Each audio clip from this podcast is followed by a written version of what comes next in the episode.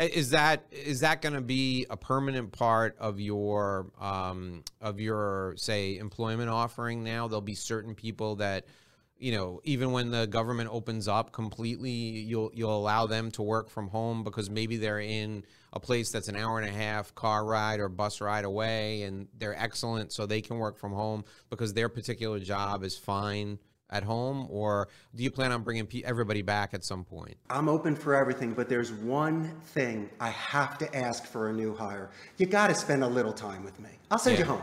Yeah. But my goodness gracious, can you please come in the office for a, a day? Yeah. Or at least a week? Yeah. So we can sit together. We can. I can send you home with my computer if it's not if yours. But it's not even that. Can I at least have some pizza with you one day? Can I train you a little bit? Can I stand next to you when you make a phone call so I can be proud of you? Can you meet my supervisors? Can you meet my entire company? So at least you're not an independent. At least, even though you're virtual, you're still part of my culture. That is my only prerequisite. You can go home as fast as you want, but you're going to have to know me a little bit, and I'd like to know you too. So maybe, as I said before, and I will stress this, certain bad habits, or there may be certain areas where I could enhance their skills, make a suggestion or work on. Or maybe be, maybe, be that one coach, that parent or that best friend that they didn't have, Dave. That one guy at 50 years old that wears a suit and takes the time to get to know this agent. Maybe he will stay because of that. Maybe they might do dedicated practice after work because of that. So they come back to me the next day saying they practice recordings on their own. Nobody does that, but a few do that. And those usually are my future supervisors. Uh, those are the ones that I promote from within. Dave, those are the ones who, whom I delegate and whom I grow with.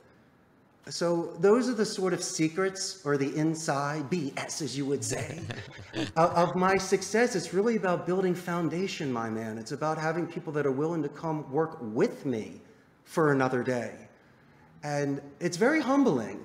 As I say before, I'm a guest in this country. I might have learned their language and I know their customs, but once again, I'm, I'm 3,000 miles away from my mother and my father. But I was embraced, and when I saw something that was positive, I realized I shed a skin that day, and I realized that back in 2008, in February 6th, when I closed my first account, it was only one seat for 50 hours.